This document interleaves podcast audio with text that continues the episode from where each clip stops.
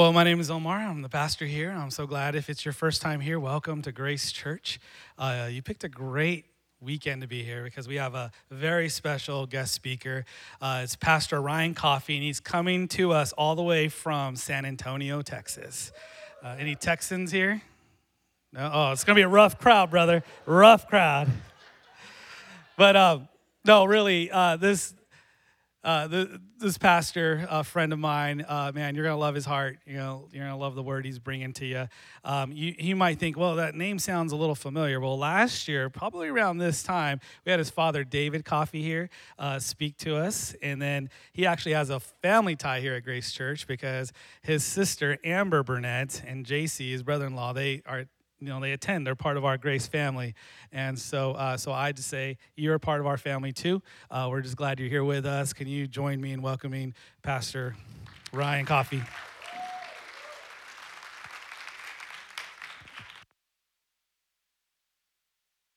Uh, and you notice that uh, my sister's actually not here today.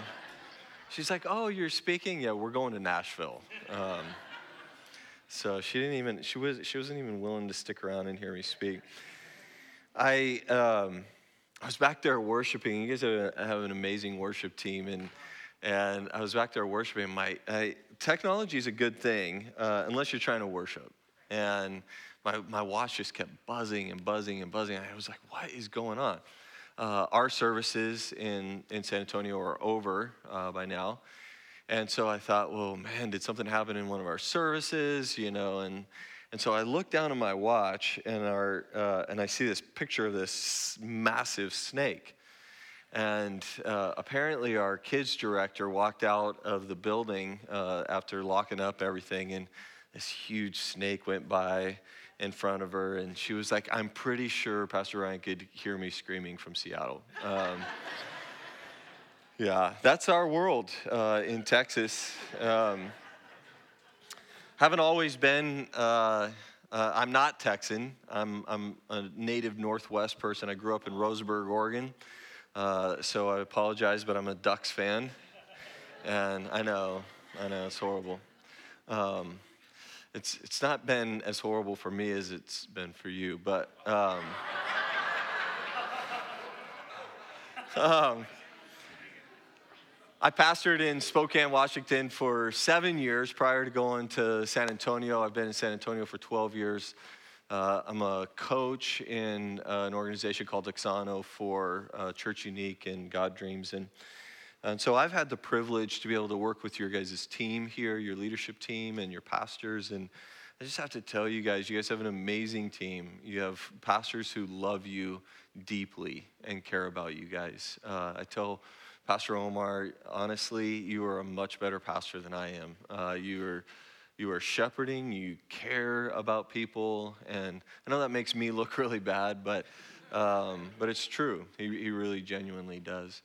Uh, I, I want to talk to you guys a little bit about something that's been on my heart, something that I've been challenged with recently in, in my own life. Of just, I grew up as a pastor's kid and uh, and found myself. Um, just kind of as a, as a Christ follower going through the motions in my life. Uh, you know, it's, it's really easy to um, be in the ministry but not doing ministry. And I, I, want the story I want to talk to you guys about today. Really, uh, the, the message is kind of titled after a book that I've been reading called Let Your Life Speak. It's by a guy named Parker Palmer. I know that you guys have been in this relationship series, and, uh, and although my message today isn't uh, highly uh, relationship focused, what I would encourage you with today is is it possible for us to begin to address why our lives do not speak to those who are close to us about who God is? And, and, and what I hope today is that we'll, we'll find our place uh, in this sense of hopefulness of what God wants to do in your life. Uh, there's a story about a uh, guy named Albert Einstein. Have you guys ever heard of this guy? Uh, he's riding on a train, and uh, on his way to, to this destination, he, the conductor stops by his seat and he asks him for his ticket. He's going to punch his ticket. And Albert Einstein's looking all over his pockets and everything for his ticket. He can't find his ticket anywhere. And, and the conductor could tell because he's got all of his papers there and he looks like he's working on stuff. And he could tell he was pretty flustered. And he, and he said, Mr. Einstein, I, I, know who you are. Uh, it's okay. Don't, don't worry about it. It's okay. You don't have to find your ticket. And, and so he moves on to the next seats and he gets down the aisle, the conductor does, and he looks back and Einstein's down on all fours. He's looking under the seat. He's still looking for his ticket. Can't find his ticket anywhere. And, and the conductor comes back. He walks back to, to Albert Einstein and he says, Mr. Einstein, it's really okay. We all know who you are. We are sure that you bought a ticket. It's no problem, really. Stop it.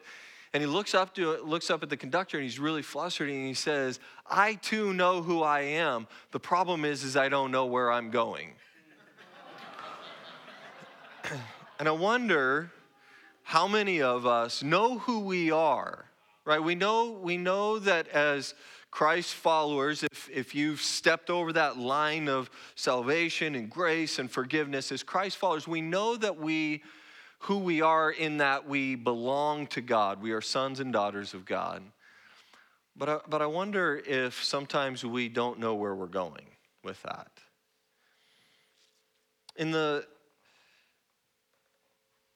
in the grand scheme of what God has done in our lives, has come to this place where if we believe the scriptures, that before we were formed in our mother's womb, He has a plan and a purpose.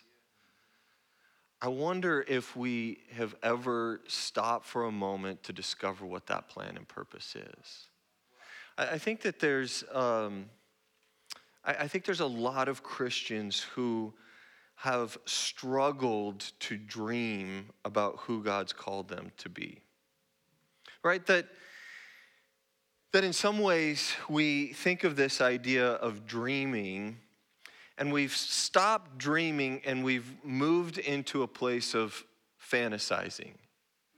We, we fantasize about what our life could be like if it was different. We fantasize about a different job or uh, we fantasize about a, some different life or relationship or whatever, and we think that if, if, if things could just change in those capacities, then my life would be better. And really, we've become a society that doesn't dream anymore, but mostly just fantasizes. See, I, I believe, and, and I I think you probably inherently believe this as well that, that you have a plan, you have a purpose, that God has actually placed something into your life, a distinct calling that's unique to who you are. And maybe today we could bring some hope and life into that dream that God has placed you in. Here's the limitation, though, as we as we get together and as uh, pastors, as a pastor here, as your pastors and leaders, the, the reality is, is with the greatest tools available to us, it's impossible for any one person to come alongside you and help you discover what your calling is alone. You have to want to know what that is. You have to be willing to step out and dream a little bit of what God's called you to do. Bob Goff uh, says it this way He says, God is betting that we'll have the guts to be who He made us to be rather than acting like someone He doesn't know. Like to become who God has called you to be and to let your life speak in a, in a world about the goodness of who He is. Because we drift. We, we drift, we uh, we get busy with life, we get busy with our job, we get busy with our families, and, and eventually what happens is that dream that God has placed inside of us becomes more quiet and quieter and quieter, and all of a sudden we forget what it is that He's actually called us to do. It's called the life treadmill. It's the treadmill where you just are running and running and running and running, and it just looks, you look around and you realize I haven't gotten anywhere. How many of you would say in your life uh, that you're busy? in, in my culture, in my community uh, in San Antonio, uh, the common phrase that happens is, Hey, how, how are you doing? I'm busy. I don't know if it's the same here. You guys seem a little bit more relaxed and laid back and uh, not nearly as busy as us, San Antonians, but, but we're busy. We're busy with sports. All our kids are in sports. We're busy with band. We're busy with jobs. We have dual working households. We're busy with events. We're busy with church. We're busy people. And we get so busy doing things that are good things that we forget to do the things that are the most important things. When I was a kid, uh, I had this ongoing experience where I knew when my parents attended a uh, financial planning or like you know how to budget your money, some some sort of church thing that they would do where it's like Financial Peace University, and I would know this as a kid because I would go into the pantry on a Saturday morning uh, to get my cereal for that day. And what I would discover is that my Trix that I used to eat has now turned into some cereal called Pranks. some knockoff brand, some imitation. Our, our life cereal is now some cereal called Live It Up. You know, or Froot Loops go to Fruit Rings, and Apple Jacks to Apple Orbits, and Lucky Charms to some cereal called Fortunate Jewels, right? And the reality is, is the thought is, well, I, it's the same, right? I mean, it's just called something different. But I think we all would agree that, that when you take the initial bite of this imitation brand, it actually initially tastes the same. And, and you're like, huh, yeah, it's, it's the same and it's cheaper. But, but then all of a sudden, there's, there's the aftertaste, right? There's just that little, there's just something that's just a little bit off of the real thing.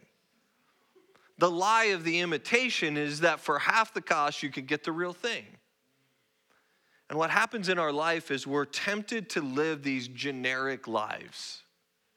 By the way, I do this with my own kids. I don't have anything wrong with imitation brand cereal because I don't eat cereal anymore because I grew up on imitation cereal.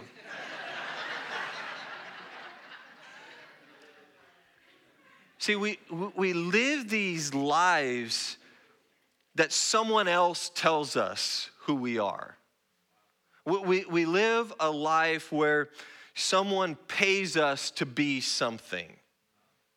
And we go through this treadmill of life being and doing what everybody else thinks we should be and do. And if we're not careful, we'll buy into the imitation, we'll miss out on the real thing. See, we've, we've got to stop wishing and we've got to start dreaming. Most people have to be disciplined in this. This isn't something that really comes naturally to us. I, I, I think that it's interesting in this world that we live in that everyone seems to have trouble sleeping at night, and yet I also believe that people have a hard time living wide awake. So we're zombies by day, we're insomniacs by night, and it's in this world, this crazy, busy, messed up world where we have forgotten how to sleep, where we've forgotten how to dream. And when you stop dreaming, you start to replace it with fantasy or survival, and you fantasize for a while, and then you survive, and then you survive to fantasize.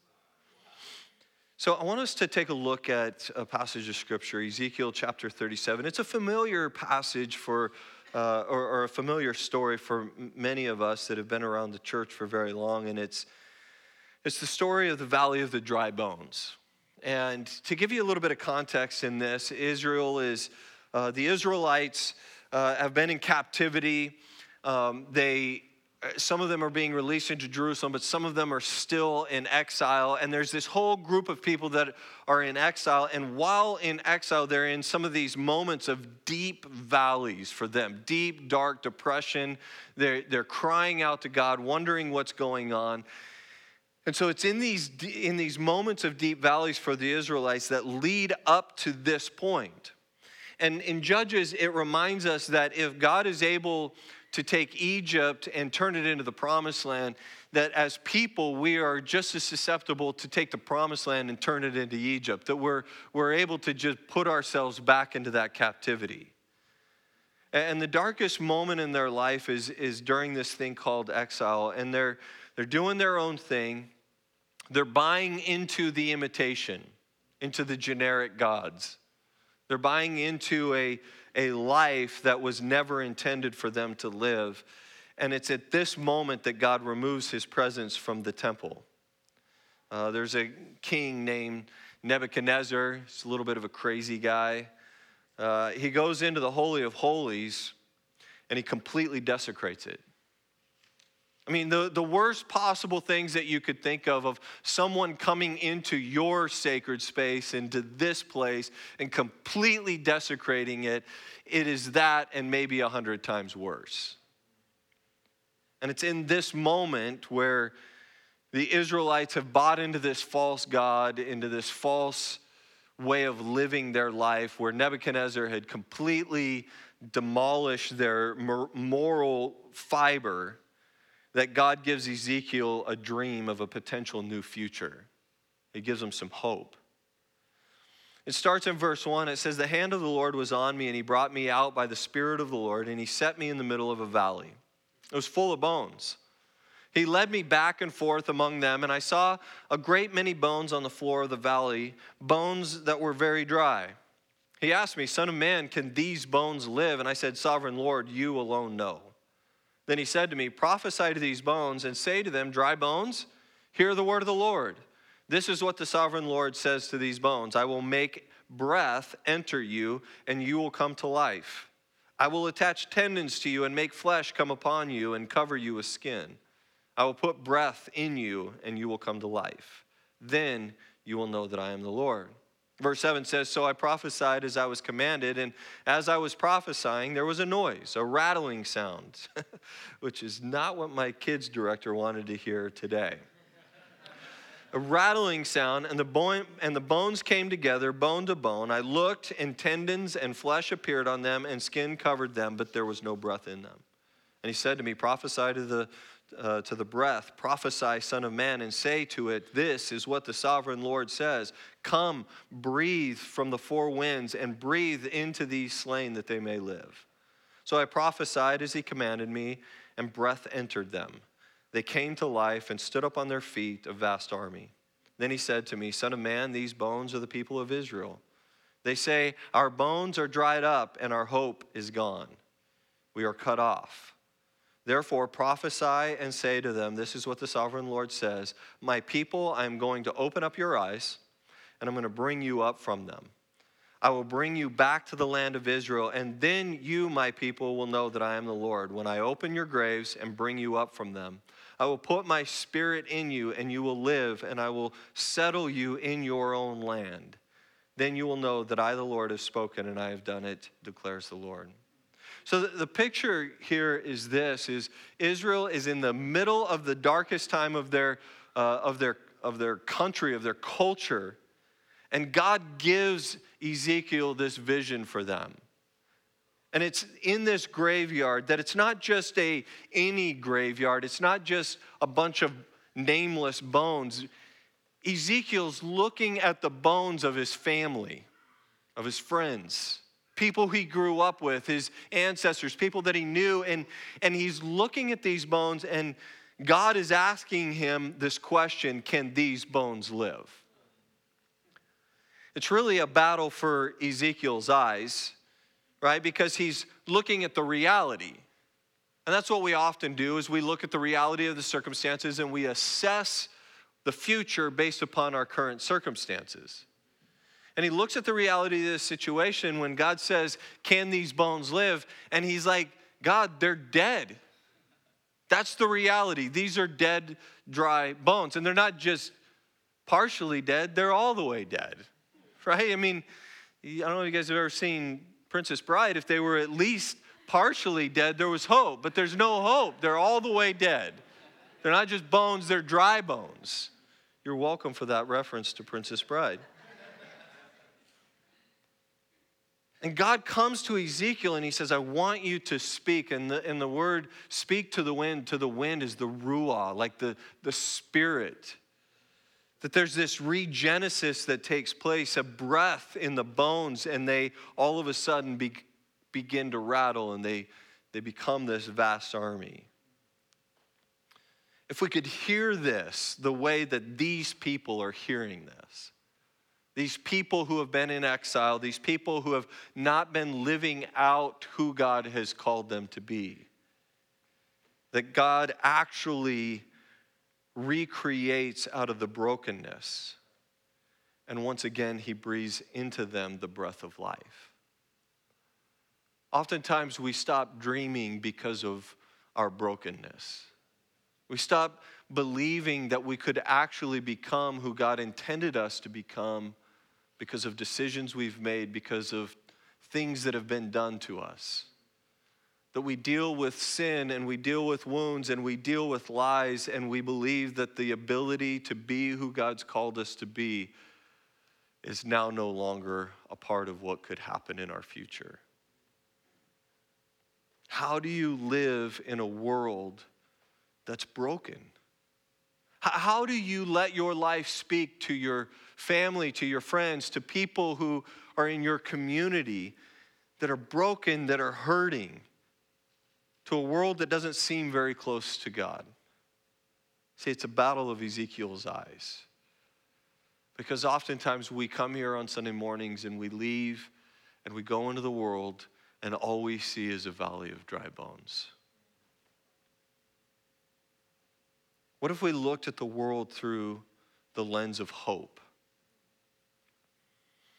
Where it doesn't see what is, but it sees what it could be. See, nothing is beyond the grace and the mercy of God. Everything is recoverable. When we, when we dream with, with God, we can see that, that beauty can be restored out of broken. And, and we begin to believe what is doesn't have to be what will be. That, that it could actually, there's hope for something better than what it is today. Dreaming requires us to look at reality, but it also trains us to look beyond our current reality. The, the best example I can give to you of this is so, so many times it is difficult for us because of our reality, because of our circumstance, to see anything beyond what is. And what God does when He breathes into us a dream of what could be, it, it doesn't take away our reality, but it gives us hope to be able to see beyond our reality. It begins to allow us to, to look forward to what He wants to do in the midst of our reality. See, part of why it's so important for this church to begin dreaming again is because if we're not careful, all we will see is brokenness and the mess, and will refuse to step out with God to what He wants to do. We'll wish things were different but in the end, they'll remain the same. So you've got this battle for Ezekiel's eyes where the current reality he has to overcome. But we also see this battle for Ezekiel's hands. Now, whether you believe it or not, there's a role in God's kingdom for you. And I don't care who you are. I know the promise of God. I know what what it means when he says, Before you were formed in your mother's womb, I, I have a plan and a purpose for you. And that plan and the purpose still exist. It just may have been suppressed because of circumstances in your life. But, but the reality is, is you have a role in the kingdom of God that is just your size. Because you, I, I know how this works in my church. We, uh, I have people, and all the time I'm telling people that you are the ministers of God's word. And they're like, no, we pay you to be the minister of God's word. And I'm like, no, you pay me to equip you to be the ministers of God's word. That's how this works. It's not the professionals, it's not those who are paid, it's not the really spiritual ones, it's us. We are it as Christ followers. See, we have an opportunity to, to dream again, and dreaming refuses to let us stay unengaged. It requires us to get involved. It requires us to get into the mess and to have eyes to see that what looks dead could actually come to life. There's a story in Mark chapter 1 where there's a man who has a disease called leprosy. Uh, there's still some leper colonies in, uh, in the world today, but uh, leprosy, by, by and large, is not a disease that has become uh, the, the challenge or is not the challenge that it once was. In antiquity, what would happen is if you were unfortunate enough to get leprosy, uh, you were marked unclean. And because you were marked unclean, you weren't allowed to even be near. You had a, a radius in which you had to stay away from people who were clean. And, and if you crossed over that, if you, if you got into people's space, it actually was a punishable thing. And so here you have this man who has leprosy, and he throws himself at Jesus this unclean person was almost touching a clean person and the problem was is that when something unclean touches something clean then that something clean becomes unclean. And this man throws himself down and the greek word that's used there is that jesus sighs. He, he goes he sighs. He sighs because he knows this is not God's intended purpose for this man. He sighs because he has compassion for somebody who is unclean. And filled with compassion, it says in verse 40, it's, in Mark chapter 1, it says that Jesus touched the man and when Jesus touched the man, it says that everyone else around them, they didn't sigh in compassion, they gasped.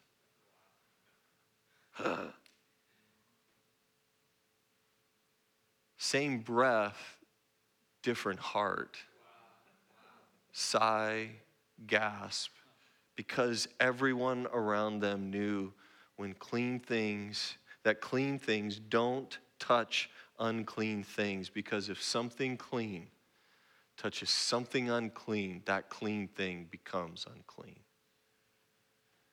And Jesus breaks the rules.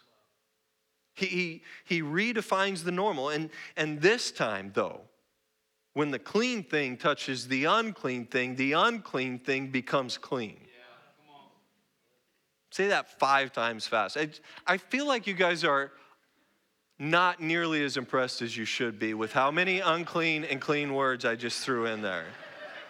There should have been a gasp, like, oh, he's amazing.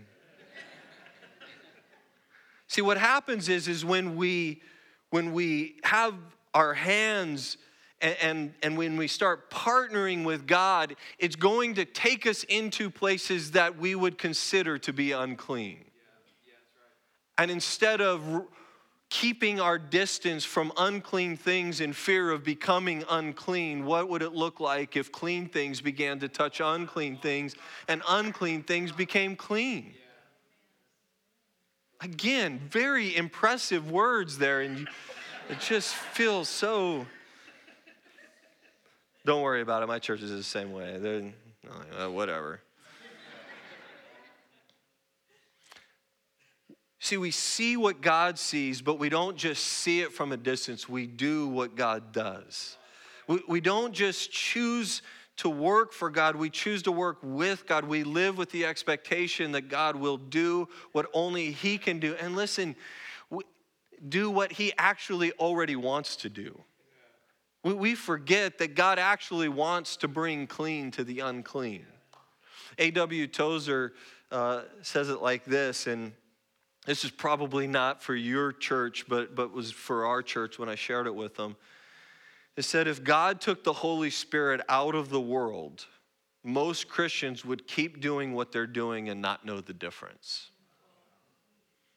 Again, that was not directed at you guys. That was that was for my church. They're they're horrible people.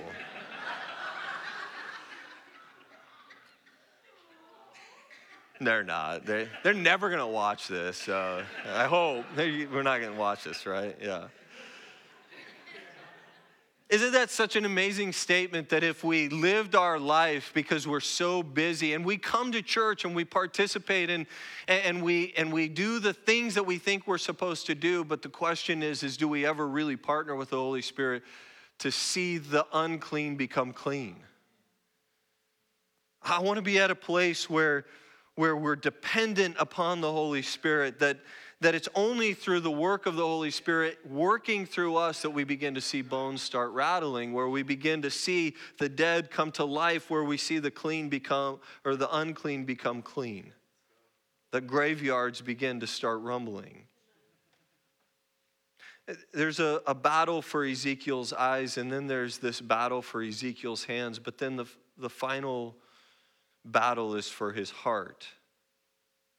The battle of his heart is to feel what God feels. So you've got a, a God dream in your life, and you know it's a God dream in your life when someone else wins. Ezekiel could have told the people, I told you so. Right? I mean, if I'm Ezekiel and I've been preaching at you and preaching at you and preaching at you, and then all of a sudden, the things I've been warning you about, the things I've been preaching about become reality. I'm starting the I told you so ministries.com. Like that becomes my new TV ministry. Like that's that's in my humanity. It's like I have been warning you and warning you and I've been telling you about this. And instead, he doesn't. He, he doesn't warn them. In Luke chapter 15, there's, there's a son who, who essentially goes to his dad and he says, I know you're not dead yet, but I want your inheritance, or, or my inheritance from you, which is essentially saying you're dead to me. So, could I get that? I know you're not dead yet, but you might as well be. I'm going to take it and I'm going to go live my life. And so this son ends up in this faraway country and he wakes up in a pig pen, and the aftertaste is pretty bad. He comes home. He decides to come home to his dad because he feels like his dad's servants are even treated better than what he's being treated and eating better than what he's eating in the, eh, with the pigs. And and so he's walking home, and this imagery that Jesus tells in this story is he's walking home and he's down the road, and there's a father who's waiting for his son to return. And the father doesn't sit on the porch going, I knew it. I knew you'd be back. I told you so. No, he doesn't. He gets up off the porch, and I, I use porch because I live in Texas, but you know, I, he's probably in a rocking chair, you know, smoking a pipe, I don't know. But he's sitting on the porch and he sees his son, and what does he do? He runs towards his son. He embraces his son. He doesn't whisper in his ear at that moment and say, It's about time. He doesn't say, Finally. He doesn't say, What have you been doing with your inheritance? He just says, Welcome home. If God has given up the right to say, I told you so, then we have given up the right to tell you, I told you so. See, when we get into the mess, when we get in with those who we feel are unclean, if we're being honest, if we're being honest, there's times where we think they're probably deserving of it.